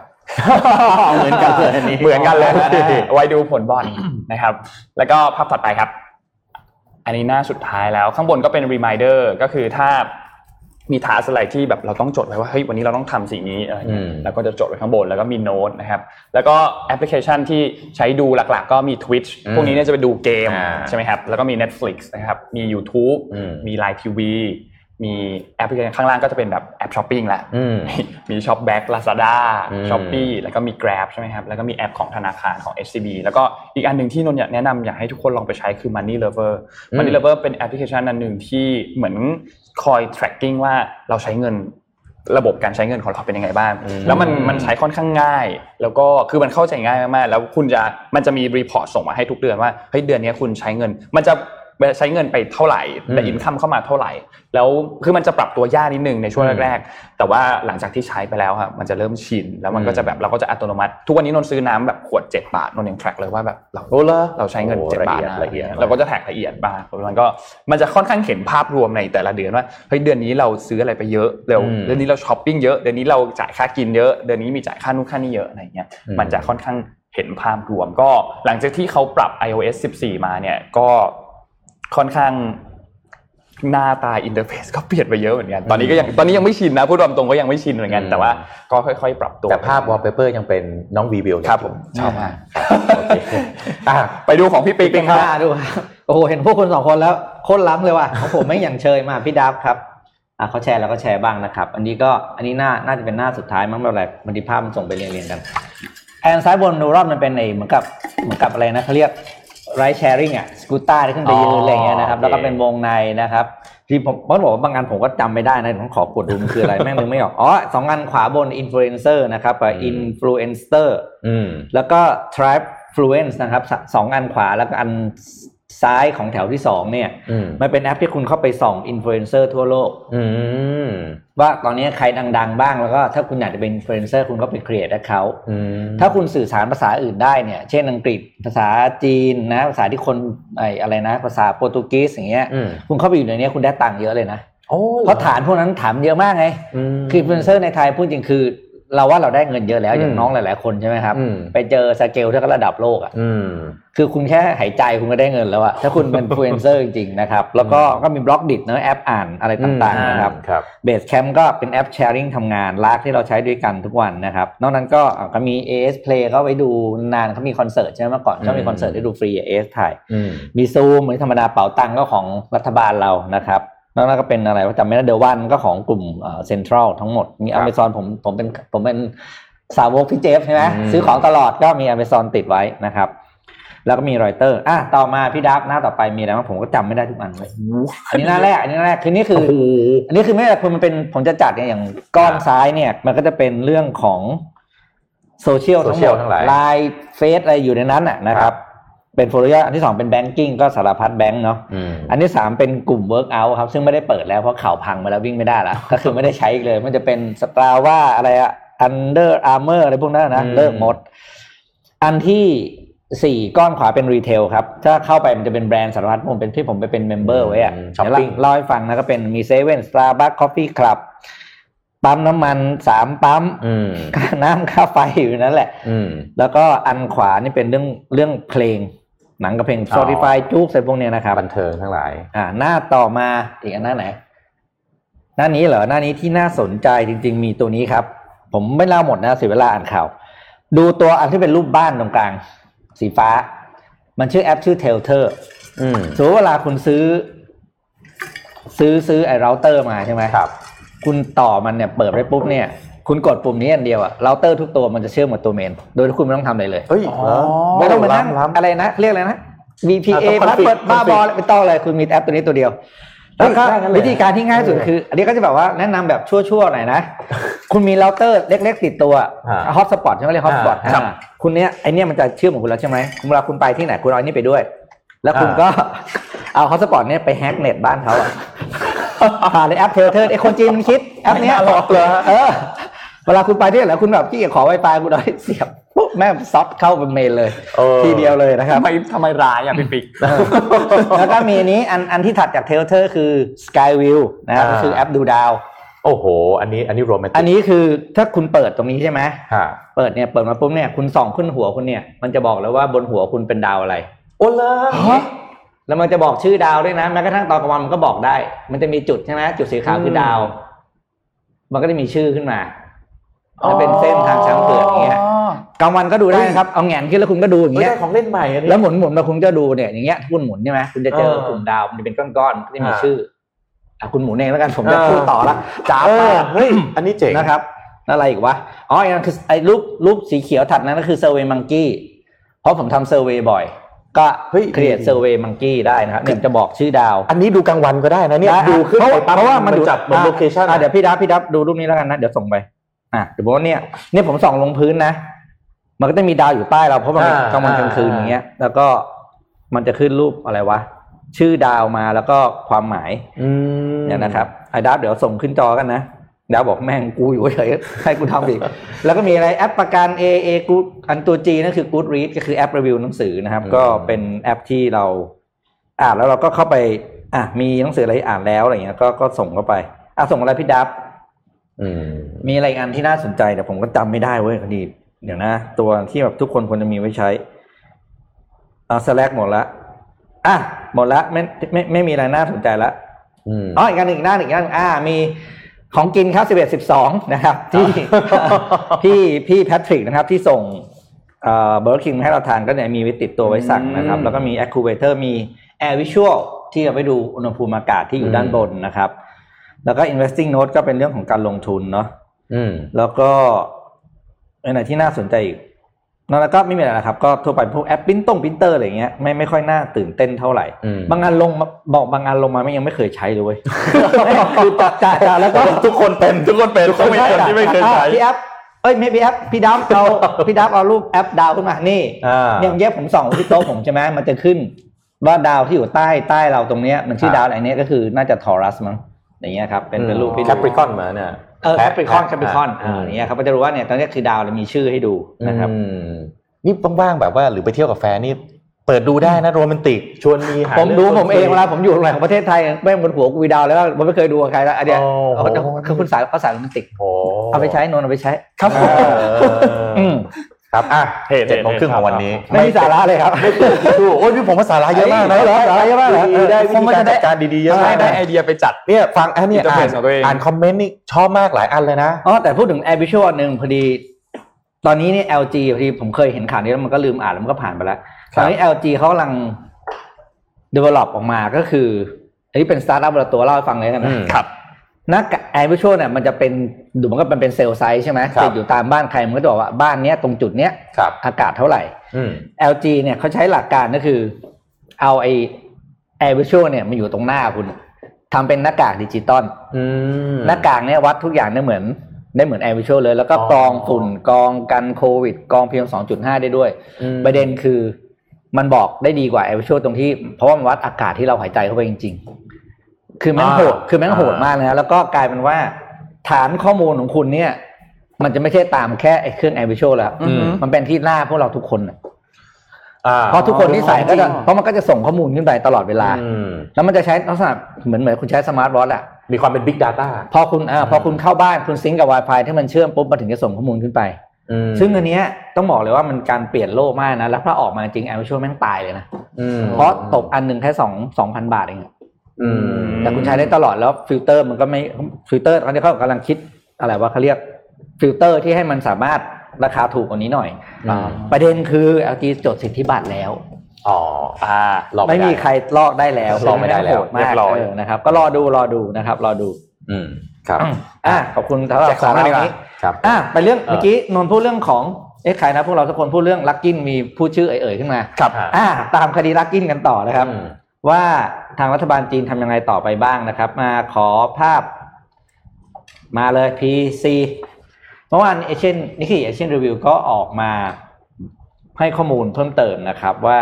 รัฐบาลจีนเนี่ยเขาเรียก regulator ใช่ไหมคือคนที่กำกับอืมการดูแลอืมเรื่องเรื่องการลงทุนเนี่ยออกมาปรับ Luckin Coffee และอีก 45 บริษัทนะครับก็รวมรวมๆ45 บริษัทนะครับ เป็นมูลค่ารวมถึง 61 ล้านหยวนหรือประมาณ 9 ล้านเหรียญสหรัฐ เนื่องจากสมคบคิดและมีส่วนพัวพันกับ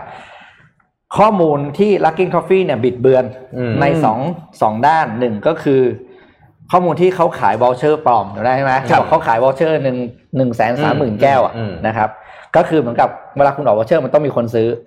ไอ้คนซื้อเนี่ยโดนด้วย เพราะว่าสมรู้ร่วมคิดในการที่จะให้เหมือนคุณเป็นผู้ซื้อไม่งั้นเขาขายไม่ได้ถ้าคุณอืมเพราะมันเป็นมันเป็น voucher corporate อืมอ่าสองก็คือซัพพลายเออร์อ่าอืมขายของแพงกว่าความเป็นจริงอืมโดนด้วย เพราะต้องการให้ขาดทุนอืมใช่ไหมครับ เนี่ยก็คือ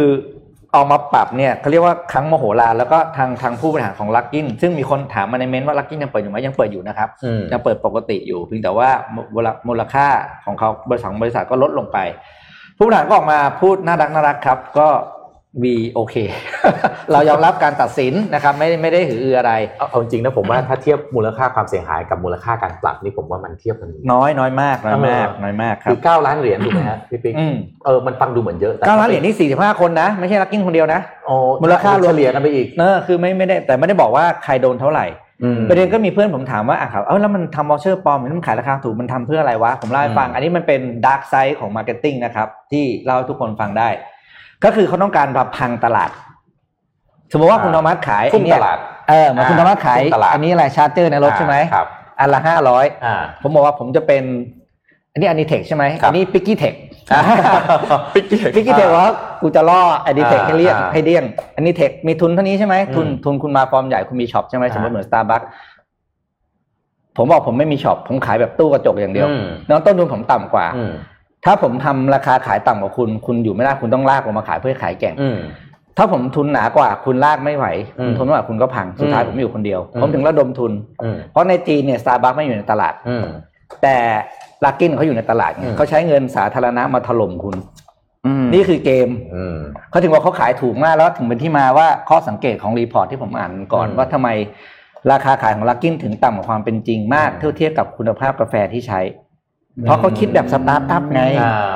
เจ๊งก่อนเพื่อยึดที่หลังคิดแบบโหด อันนี้แบบสายโหดสายที่แขนสายโหดมันคิดแบบไม่มันดีดำไม่ค่อยใช่คือเขาว่าคิดแบบสตาร์ทก็คือว่าสเกลใช้เงินสาธารณะมาด้วยใช่ไหมเป็นมุมหนึ่งแล้วก็อืมให้ขยายตัวได้เร็ว ก็คืออมใช้ข้อมูลเป็นหลักอืมข้อมูลคนกินไปที่ไหนเราเปิดตาม แต่เปิดสาขาแบบเล็ก ๆ เป็นคีออสอืมต้นทุนในการจัดการต่ำกว่า ก็เลยทำราคาต่ำกว่าลากให้คนที่ต้องขายแพงกว่าด้วยต้นทุนที่ถูก ต้นทุนที่สูงกว่าเนี่ยพังก่อนแล้วสุดท้ายค่อยกินที่เหลืออืม จริง ๆ กฎกฎหมายการทุ่มตลาดนี่มีในหลายๆประเทศประเทศไทยก็มีนะกฎหมายทุ่มตลาดอืมอ่าแต่ยังไม่เคยครับมีคนที่โดนลงโทษจริง ๆ คือทุ่มตลาดเนี่ยอาจจะยังพอเข้าใจแต่ว่าอืมไอ้ที่แบบอะไรนะ ขายวอชเชอร์แสนกว่าแก้วเออไอ้ไอ้ขายของแพงอันนี้อันนี้อันนี้อันนี้เข้าใจไม่ได้อืมอ่าอันนี้บอกเลยเข้าใจไม่ได้ อันในพี่ปิ๊กอยู่ที่จีนแล้วผมอืมผมพามาดูไอ้ฝั่งจีนที่มันทำแล้วมันมี productivity ดีดีๆๆบ้างหน่อยเออนะครับดีๆอ่าหน่อยเอออ่ารถยนต์ EV ครับรถยนต์ EV นะฮะล่าสุดเนี่ยนะอ่าเราจะได้ได้ยินยี่ห้อไอ้ไอ้เสี่ยวเพิ่งอะเสี่ยวเพิ่งไอ้อ่า X เป้งเวลาเราเราเรา เราอ่านภาษาอังกฤษนะอืมเสี่ยวเพิ่งเนี่ยนายเหอเสี่ยวเผิงนะครับผู้ก่อตั้งเสี่ยวเผิงเนี่ยออกมาบอกว่าปี 2020อืมเอ่อไอไอไอสิ่งที่เขาออกมาบอกนี่กลายเป็นไวรัลในจีนเลยนะ ปี 2020 คือจุดเริ่มของ EV car เหมือนกับที่ปี 2010 เป็นจุดเริ่มของสมาร์ทโฟนอืมนะครับซึ่งโดยเฉพาะรถยนต์สิ่งที่มันเป็นจุดเริ่มคืออะไรรู้ไหมครับรถยนต์ส่วนบุคคล มีการผลิตมากขึ้นและที่สำคัญตลาดทุน มีการลงทุนระดมทุนสูงมากในตลาดรถยนต์ EV นะครับอืมนี่ลองฟังดูนะครับเทสลาเฉพาะ Q2 ส่งมอบรถไป 90,000 คันทั่วโลกครับนิโอของจีนที่เป็นสตาร์ทอัพนะฮะเฉพาะเอ่อ Q2 นะในช่วง 3 เดือนที่ผ่านมาเนี่ยส่งมอบไป 10,000 คันทั่วโลกหลีออโต้นะฮะ6เดือนส่งมอบไป 10,000 คันนะครับ แล้วก็เอ่อในเดือนในวันที่ 25 สิงหาคมที่ผ่านมาเนี่ยเทสลาที่จีนนะเปิดรับจองเทสลาโมเดล Y ซึ่งโมเดล Y เนี่ยเป็น 100% made in China อืม นะครับอืมเอ่อแน่นอนคนจองถล่มทลายตามเคยนะครับเอ่อคาดว่าจะเริ่มผลิตเนี่ยปีหน้านะฮะราคาก็ประมาณตีเป็นเงินไทยแล้วกันเร็วๆก็สองประมาณ 2 ล้านบาท5 0 0แสนหยวนโดยประมาณนะครับนิโอนะครับที่เป็นสตาร์ทอัพที่ผมบอกไปว่าเขา3 เดือนขายไปหมื่นกว่าคันเนี่ยก็ตั้งเป้าว่าใน Q3 Q เดียวก็จะขยับ ขึ้นอีกประมาณ 15%ไปว่าหมื่นหมื่นหนึ่งถึงหมื่นหนึ่งถึงห้าพันหมื่นสองพันคันโดยประมาณนะครับ WM Motor นะครับในเดือนกรกฎาคมที่ผ่านมาเนี่ยนี่แค่บริษัทเล็กๆนะขายไปประมาณ 2,000 คัน เพิ่มขึ้น 2 เท่า ถ้าเทียบกับช่วงเวลาเดียวกันของปีที่แล้วนะครับล่าสุดนิโอเอ่อหลีออโต้นะฮะ IPO ที่ NASDAQ ไปเดือนกรกฎาคมที่ผ่านมานะครับระดมทุนไป 1,100 ล้านเหรียญสหรัฐ ขณะเดียวกันเสี่ยวเผิงก็เพิ่ง IPO ในเดือนสิงหาคมที่ผ่านมา อันนี้เป็นสัญญาณว่า EV มาแน่นอนมาแน่นอนนะครับ ซึ่งผมว่าอะถ้ากลับมาดูประเทศไทยเนี่ยผมว่าประเทศไทยเราต้องเตรียมเตรียมพร้อมรับมือแล้วนะเพราะว่า supply chain เราผมไม่แน่ใจเนื่องจากผมไม่ได้สังกัดกรณีในเรื่องของ EV แต่ประเทศไทยเราพร้อมรับแค่ไหนอ่าและแล้วในจีนเนี่ยรัฐบาลสนับสนุนเต็มที่ subsidize เต็มที่สนับสนุนมากมากมากๆนั้นเอ่อราคาเอ่ย supply chain พวก upstream พวกเอ่อสินค้าต้นน้ำต่างๆเนี่ยครับเมืองไทยเรามีหรือเปล่าๆใช่ อันนี้อันนี้น่าน่าน่าสนใจมากนะครับ คือคือตอนที่เทสลาเข้าไปในจีนอะอืมคนก็แบบเฮ้ยเทสลาจะจะจะพูดง่ายๆคือจะปังไหมอะในจีนอะอืมแต่สุดท้ายรัฐบาลสนับสนุนแบบสุดเต็มที่สุดทางมากๆ ไม่ว่าจะเป็นการตั้งโรงงาน Giga ครับ Factory ที่เซี่ยงไฮ้ใช่ไหมอืมแล้วก็อะไรหลาย ๆ อย่างตัวอืมฟ a ซิลิตี้ต่างๆ ที่มันเอื้อต่อรถ EV เนี่ยอืมก็มีเยอะมาก เพราะฉะนั้นอืมจีนค่อนข้างมองว่าเรื่องเนี้ย สำคัญมากๆเพราะแล้วก็จีนประกาศเป็นยุทธศาสตร์ชาตินะฮะอะคือการใช่ต่อเขาเขาประกาศยุทธศาสตร์5สงครามเนี่ยผมผมจำไม่ได้ผมไปศึกษาแต่ผมเอามาบอกอีกทีจะจำได้เลยหนึ่งในสงครามที่เขาประกาศคือต่อสู้กับเอ่อปัญหาด้านไอ้ environment อะเอ่อสิ่งแวดล้อมอืม เพราะว่าปัญหาสิ่งแวดล้อมเป็นปัญหาที่ยิ่งใหญ่มากของประเทศจีน ถ้าไปดูแบบบางเมืองนี่คือติดอันดับโลกอะครับปักกิ่งเนี่ยโอ้โห แบบว่ามลพิษติดอันดับโลกอืมนะนนท์คขรัอบพาไปเฮ้ยนี่เราคุยกันเพลินเราไปเที่ยวแจกอะไรวะเออนะลืมแจกลืมแจกเออเฮ้ยนนนนท์เหลืออีกข่าวหนึ่งอ่าผมเหลืออีกการนี้ชวนเล่นๆด้วยเดี๋ยวค่อยแจกแล้วกันอ่าต่อมาหลังรายการแล้วกันได้ครับยเพลินเลยเนี่ยแปดโมงไม่ได้ถามไม่ได้แจกเลยเลยเนี่ยมีข้อมูลจากทาง SCB EIC มาเล่าให้ฟังเมื่อวานนี้ที่ประชุมกนงเนี่ยอืมมีการออกมาอ่า ประกาศนะครับ เดี๋ยวสรุปให้ฟังว่ามีอะไรเกิดขึ้นบ้างครับนะครับอืมเดี๋ยวขอสไลด์ขึ้นมานะครับเมื่อวานนี้ทางด้านอ่าที่ประชุมของคณะกรรมการนโยบายการเงินนะครับ หรือว่ากนงเนี่ยอืมได้มีการออกมามีมติเอกฉันท์นะครับให้คงอัตราดอกเบี้ยนโยบายไว้ที่เดิมก็คือที่ 0.5%ต่อครับปีนะครับ แล้วก็มีการประเมิน เศรษฐกิจสองของปีนี้แล้วก็ปีหน้าด้วยสำหรับตัวเลขนะครับ ซึ่งก็อันแรกนะครับสำหรับตัวเลขคือเศรษฐกิจไทยในปีนี้ปี 2020 นะครับจากเดิมเนี่ยเขาประมาณการว่าจะติดลบ 8.1%เขาก็ปรับลดการประมาณการตอนนี้อยู่ที่ติดลบ 7.8%นะครับโดยทางกรงงเนี่ยเขาออกมาประเมินบอกว่ามูลค่าการส่งออกของสินค้าเนี่ยจะหดตัวลง อยู่ที่ลบ 8.2 จากเดิมเนี่ยประเมินไว้ลบ 10.3 นะครับ ซึ่งดีขึ้นนะจำนวนนักท่องเที่ยวต่างชาติในปีนี้เนี่ยจะอยู่ที่ 6.7 ล้านคน อันนี้ปรับลดลงมา ตอนแรกเนี่ยบอกว่าจะมี 8 ล้าน ตอนนี้ปรับลดลงมาอีกนะครับ ก็แน่นอนมาจากการที่ตัวเลขของผู้ติดเชื้อที่ก่อนหน้านี้เนี่ยเราไม่พบผู้ติดเชื้อภายในประเทศเลยใช่ไหมครับแล้วก็มีการมาพบอยู่หนึ่งเคสตอนนั้นนะครับ ซึ่งก็ทำให้เหมือนความความ เชื่อมั่นความเชื่อมั่นของธนาคารทางด้านธนาคารก็ปรับลดลงนะครับการบริโภคภาคเอกชนนะครับหดตัวลงมาอยู่ที่ลบ 3.5%จากเดิมเนี่ยประมาณไว้ที่ลบ 3.6%นะครับส่วนการลงทุนภาคเอกชนมีแนวโน้มที่จะลดลงอยู่ที่ลบ 11.4%จากเดิมลบ 13%นะครับส่วนการลงทุนภาครัฐเนี่ยปรับเพิ่มขึ้น สูงเหมือนกันนะครับ จากเดิมเนี่ยอยู่ที่ 5.8 ตอนนี้ปรับเป็น 8.8 นะครับ มีการปรับอัตราเงินเฟ้อเฉลี่ยทั้งปีนะครับ ติดลบน้อยลงมาอยู่ที่ลบ 0.9%จากเดิมเนี่ยหดตัวที่ลบ 1.7%นะครับ ซึ่งโดยรวมแล้วเนี่ยต้องบอกว่าอย่างที่เราทราบว่าวิกฤตในรอบนี้เนี่ยระบบการเงินยังค่อนข้างมีเสถียรภาพอยู่ เพราะว่าสภาพคล่องเองก็ยังสูงอยู่นะครับ แต่ว่าอย่างไรก็ตามตามภาวะตอนนี้เนี่ยก็มีความเปราะบางเพิ่มขึ้นเหมือนกัน แม้ว่าธนาคารพาณิชย์จะมีเงินกองทุน มีเงินสำรองที่ค่อนข้างเข้มแข็ง แต่ว่าในระยะเวลาต่อไปหลังจากนี้เนี่ยก็ต้อง เตรียมประเมินสถานการณ์เรียกได้ว่าตลอดเวลาทุกสัปดาห์ทุกวันนะครับ เพราะว่าความรุนแรงต่างๆของโควิด -19 เองก็ยังไม่จบแล้วก็ยังไม่แน่นอนด้วย ไม่รู้ว่าจะมีระลอกที่ 2 ระบาดมาหรือเปล่านะครับ สิ่งที่ทางกรงงให้ความสำคัญรอบนี้เนี่ยคือเรื่องของการเร่งปรับปรุงโครงสร้างหนี้ของลูกหนี้รายย่อยแล้วก็ธุรกิจ เรื่องนี้สำคัญมากคือสภาพคล่องมีนะ แต่ว่าปัญหาที่เจอหลักๆ คือการล้มละลายของธุรกิจ มีธุรกิจที่ถูกปิดตัวไปเยอะมากๆนะครับอย่างที่เราทราบ ส่วนในปี 2021 ครับ ทางกรงงออกมาประมาณการบอกว่าจากเดิมเนี่ยในปี 2021เซ็ต GDP เนี่ยจะเติบโต 5%ตอนนี้เนี่ยปรับลดลงมาอยู่ที่ 3.6%คือปรับลดลงมานะ คือคิดว่าน่าจะฟื้นตัวช้าลงนะครับ ปัจจัยสำคัญแน่นอนเลยครับ มาจากเรื่องของจำนวนนักท่องเที่ยวชาวต่างชาตินะครับในปีหน้า คาดว่า ตอนแรกเนี่ยปีหน้าคาดว่าจะมี 16.2 ล้านคน ปรับลดลงมาเหลือ 9 ล้านคน ยังเห็นว่า sector นี้ยังเป็น sector ที่ได้รับผลกระทบมากที่สุดไม่ว่ายังเต็มๆอยู่ในปีหน้าเองก็ยังได้รับผลกระทบเยอะอยู่นะครับแล้วก็มีการปรับลดการบริโภคภาคเอกชนมาอยู่ที่ 2%จากเดิม 2.5%นะครับ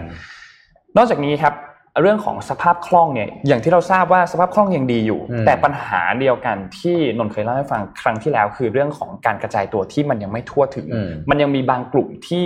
ยังไม่ได้รับเงินส่วนที่นะครับซึ่ง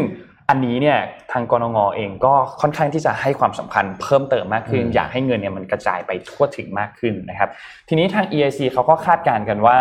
ทางด้านของกรงงเนี่ยคิดว่าคงคงอัตราดอกเบี้ยไว้ที่ 0.5% ในช่วงที่เหลือของปี 3 เดือนหลังจากนี้เนี่ยคงอยู่ที่เดิมแน่นอนนะครับ แล้วก็สัญญาณที่เราเห็นขอภาพถัดไปครับ สัญญาณที่เราเห็นเนี่ยจะเห็นว่าอ่าอันนี้อันนี้ยังไม่ถึงแต่ไม่เป็นไรเดี๋ยวเราเล่าให้ฟังก่อนคือ ตอนนี้เศรษฐกิจเนี่ยค่อนข้างที่จะเลยจุดต่ำสุดไปแล้วนะครับตอนนี้เป็นกำลังอยู่ในช่วงของการฟื้นตัวแล้ว ไม่ว่าจะเป็นเรื่องของการผ่อนคลายมาตรการต่างๆ ทั้งในแล้วก็ต่างประเทศมีหลายประเทศเองที่เริ่มมีการผ่อนคลายบ้างแล้ว แม้ว่ามีบางประเทศที่หนักขึ้นอย่างสหราชอาณาจักรก็หนักขึ้นใช่ไหมครับดัชนีต่างๆเนี่ยก็มีการปรับตัวค่อนข้าง ยังทรงๆอยู่แล้วกัน ยังอยู่ยังยังเรียกว่ายังไม่ฟื้นตัวได้ดีเท่าที่ควรนะครับ ไม่ว่าจะเป็นมูลค่าการส่งออกของไทยที่ไม่รวมทองคำกับอาวุธขอขอย้อนกลับไปรูปที่หนึ่งนิดนึงนะครับเดือนสิงหาคมเนี่ยก็ออกมาล่าสุดที่ติดลบ 14.3%ซึ่งก็อยู่ในอัตราที่ค่อนข้างใกล้เคียงกันกับเดือนก่อนหน้านี้นะครับ ซึ่งอย่างที่เราเห็นว่า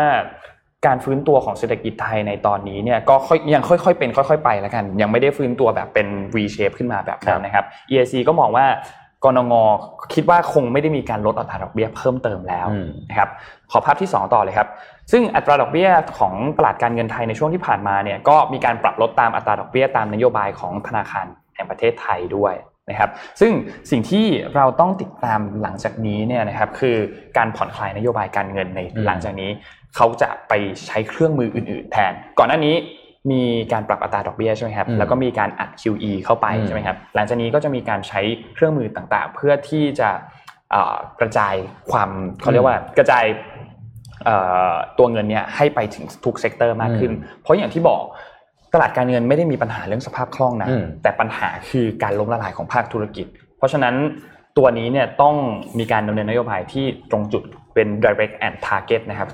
ถึงจะเหมาะสมกับสถานการณ์ปัจจุบันนะครับซึ่งก็แน่นอนก็มีเรื่องของ soft loan ใช่ไหมครับมีการปรับปรุงโครงสร้างหนี้นะครับแล้วก็ในระยะต่อไปเนี่ย ทาง EAC เขาก็มองว่านโยบายของการคลังเนี่ยจะมีบทบาทที่สูงขึ้นอืมเพราะว่าก็จะเน้นไปที่กลุ่มที่ได้รับผลกระทบรุนแรงมากขึ้น แล้วก็ทำให้เป็นกลุ่มที่จะทำให้เกิดการจ้างงานมากขึ้นนั่นแหละอืมเพราะว่ากลุ่มนี้ถ้ามีการจ้างงานกลับเข้ามาได้เนี่ยอืมมันก็จะทำให้เศรษฐกิจภาพรวมเนี่ยมันฟื้นตัว เพราะว่าตลาดแรงงานไทยเนี่ยได้รับผลกระทบค่อนข้างเยอะนะครับอืมเขามีข้อมูลออกมาบอกว่าโดยเฉพาะกลุ่มอายุ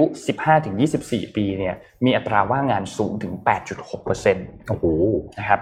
แล้วนอกจากนี้ก็มีกลุ่มอื่นๆ ซึ่งก็ก็คือต้องบอกว่าทุกกลุ่มเนี่ยเรียกได้ว่าค่อนข้างสูงนะครับอืมทีนี้หลังจากนี้ทางด้าน EAC เขาคาดการณ์ว่า ถ้าหากว่า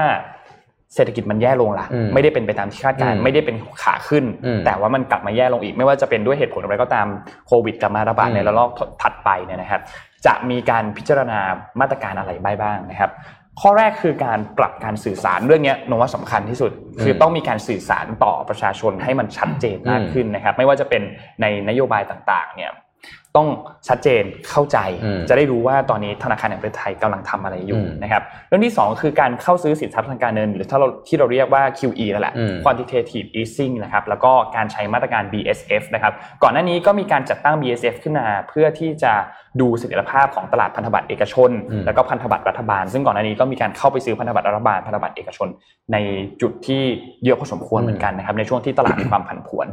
อันที่ 3 คือการลดอัตราดอกเบี้ยนโยบาย ซึ่งอันนี้คาดว่าน่าจะไม่เกิดขึ้นนะอืมคิดว่าคงอยู่ที่ม0.5 ไปเรื่อยๆนะครับแต่โอเค ธนาคารแห่งประเทศไทยยังสามารถปรับได้อีก 2 ครั้งครับก่อนที่จะถึงศูนย์เนี่ยนะครับอืมตอนนี้ 0.5 ส่วนใหญ่เวลาปรับเนี่ยจะปรับลดทีละอืม0.25 ใช่ไหมครับเฟดเองก็เช่นเดียวกันอืมธนาคารกลางของสหรัฐก็ปรับลดแบบนี้เหมือนกันนะครับแต่ว่าคิดว่าคงมีโอกาสน้อยที่จะมีการปรับลดลงไปหลังจากนี้ แล้วก็อันสุดท้ายคือดำเนินมาตรการ yield curve control นะครับซึ่งนี่แหละขอภาพสุดท้ายเลยครับอ่าอันนี้เป็นการคาดการณ์ของธนาคารทปทนะครับแล้วก็คาดการณ์โดย EAC จะเห็นว่าค่อนข้างใกล้เคียงกันนะ EAC ก็คาดการณ์ค่อนข้างแม่นเหมือนกันนะครับนี่เป็นข้อมูลจากทาง SCB EAC ที่เราสรุปมาให้ฟัง นะครับขอบคุณทาง SCB แล้วก็อ่าทีม Well Advisory ด้วยนะครับแล้วก็ใครที่อยากอ่านบทความเต็มอันนี้เนี่ยมันละเอียดมากๆอยากให้เข้าไปดูอืมใครที่ทำงานเกี่ยวกับ sector เหล่านี้เนี่ยก็เข้าไปดูข้อมูลกันได้ที่ scbeic.com นะครับมันหมดยุคที่ทำงานโดยที่ไม่มีข้อมูลแล้วนะอ่าใช่ ดูไว้หน่อยเดี๋ยวเราคุณรู้ทิศทางลมว่ายังไงใช่อะเมื่อกี้เดี๋ยวก่อนที่เราจะแจกของสองอย่างนะครับ เมื่อกี้มีคนถามว่าเราสามคนใช้โทรศัพท์รุ่นอะไร ของนนท์ก็ iPhone ใช่ไหมนนท์ iPhone ครับ ของคุณธรรมะได้ผม Samsung Note Note Note สิบรถสิบครับรถสิบแล้วเหรอ Note 10ยังใช้ดีไหมก็โอเคนะเหรอ work work ของผมนี่หัวเว่ยผมจะมีแค่มีอะไรแค่จะชวนเล่นเฉยๆอ่าใครที่ใช้หัวเว่ยผมผมใช้หัวเว่ย P ยี่สิบมั้งน่าจะยี่สิบเออหัวเว่ยเนี่ยตอนนี้เราบอกว่ายุคนี้เรากำลังจะเข้าสู่ยุค virtual economy อืมนะครับเคยได้ยินใช่ไหมทุกอย่างนอกจากจะเป็น virtual ทั้งหมดอะพี่ดับเอาภาพมา ถ้าใครใช้หัวเว่ยนะครับ ผมไม่รู้ยี่ห้ออื่นทำได้หรือเปล่า ใครใช้หัวเว่ยเนี่ยคุณลองเปิดไปที่เมนูกล้องนะ ถ่ายรูปนี่แหละ อีกอีกรูปหนึ่งนะครับอีกรูปหนึ่ง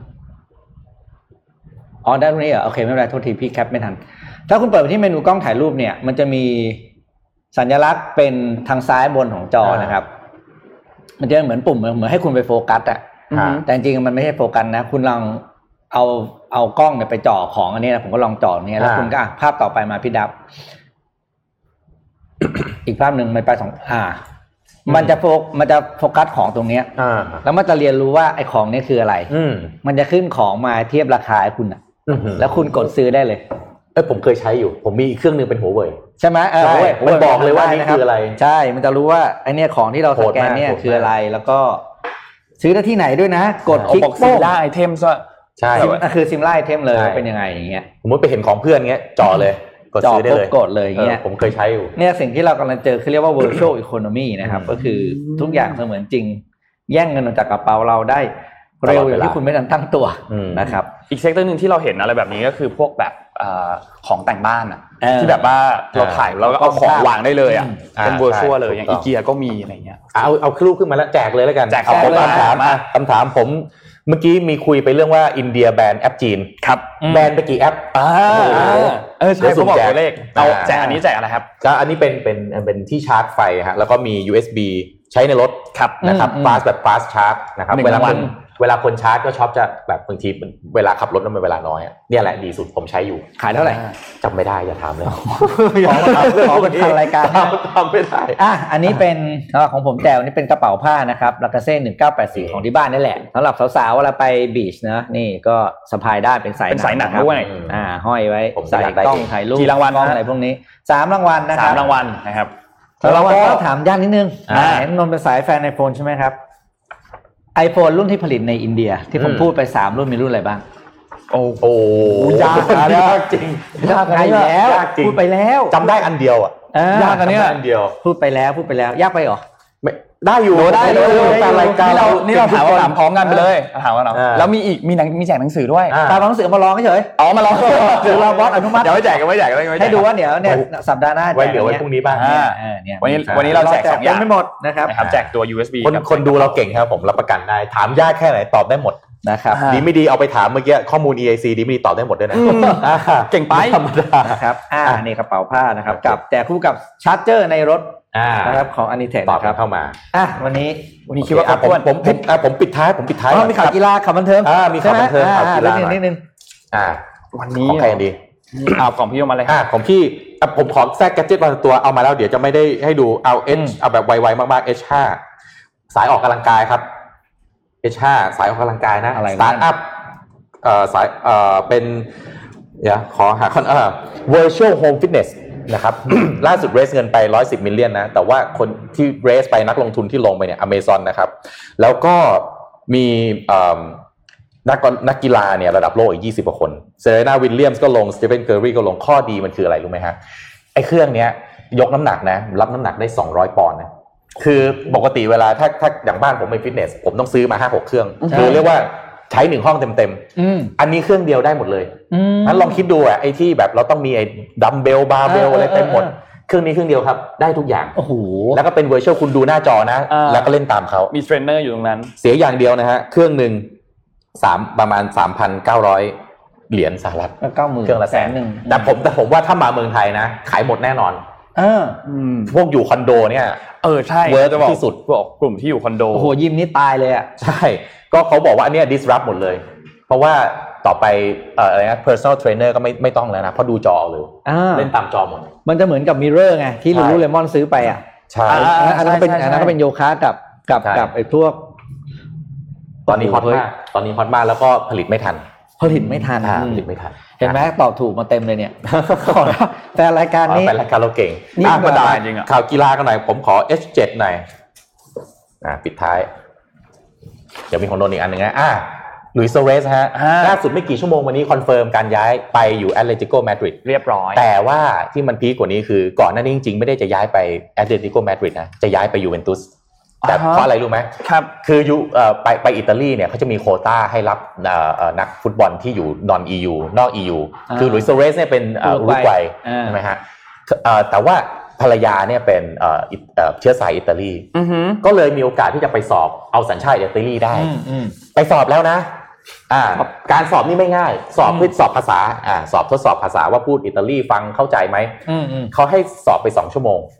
สุยโซเลสทำยี่สิบนาทีเสร็จอ่าอืมมันเลยโดนเลยเลยเป็นปัญหาว่า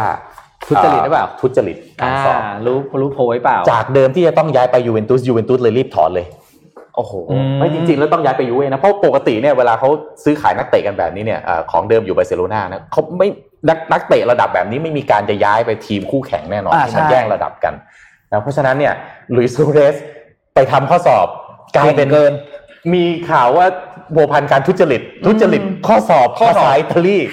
เลยย้ายไปยูเวนตุสไม่ได้ แต่สุดท้ายอะ happy landing ได้ไปลงที่แอตเลติโกมาดริดนะครับอ่าก็เป็นคู่แข่งไปครับเล่นในลีกเดิมอ่า แล้แล้ววก็ที่ตรงนี้แหละ มีทั้งกัดมีทั้งข้อสอบเรามีอีกข่าวหนึ่งด้วยก็คืออ่ายังอยู่ที่ข่าวฟุตบอลเนี่ยแหละครับพอดีเราดูฟุตบอลไงเราอืมเดี๋ยวเดี๋ยวเดี๋ยวจะพยายามเอาข่าวกีฬาอื่นๆมาครับเล่าให้ฟังครับด้วยนะครับ ก็เดี๋ยวรูปที่ส่งเข้าไปเลยครับอัลวาโรโมราตาครับอืมย้ายไปที่ยูเวนตุสครับนี่มันมันเกี่ยวพันกัน เพราะว่าไปอยู่อัลวาโรโมราต้าจริงอยู่แอตเลติโกมาดริดอ่าแล้วยูเวนตุส ต้องถอนการซื้อหลุยส์ซัวเรสไงอืมทางแอตเลติโกมาดริดต้องการหลุยส์ซัวเรส ก็เลยยอมเอาอาวาโรโมราตาเป็นแรกเป็นเอาแรไปกแลกอันนี้เป็นที่เป็นแบบยูเว่ว่ายืมตัว ใช่เป็นยืมเนี่ยตัวหมุนกันสามสามปาร์ตี้ใช่นะครับก็เรียบร้อยครับ เปิดตัวเรียบร้อยนะครับสำหรับอัลวาโรโมราตาจริงๆช่วงหลังๆนี่เขาย้ายไปนู่นไปนี่ไปเยเยอะอะไปเยอะไปเยโมราตาไปมาเมืองมามาเชอัลงกฤษซีแล้วไม่ค่อยปังอืมอืม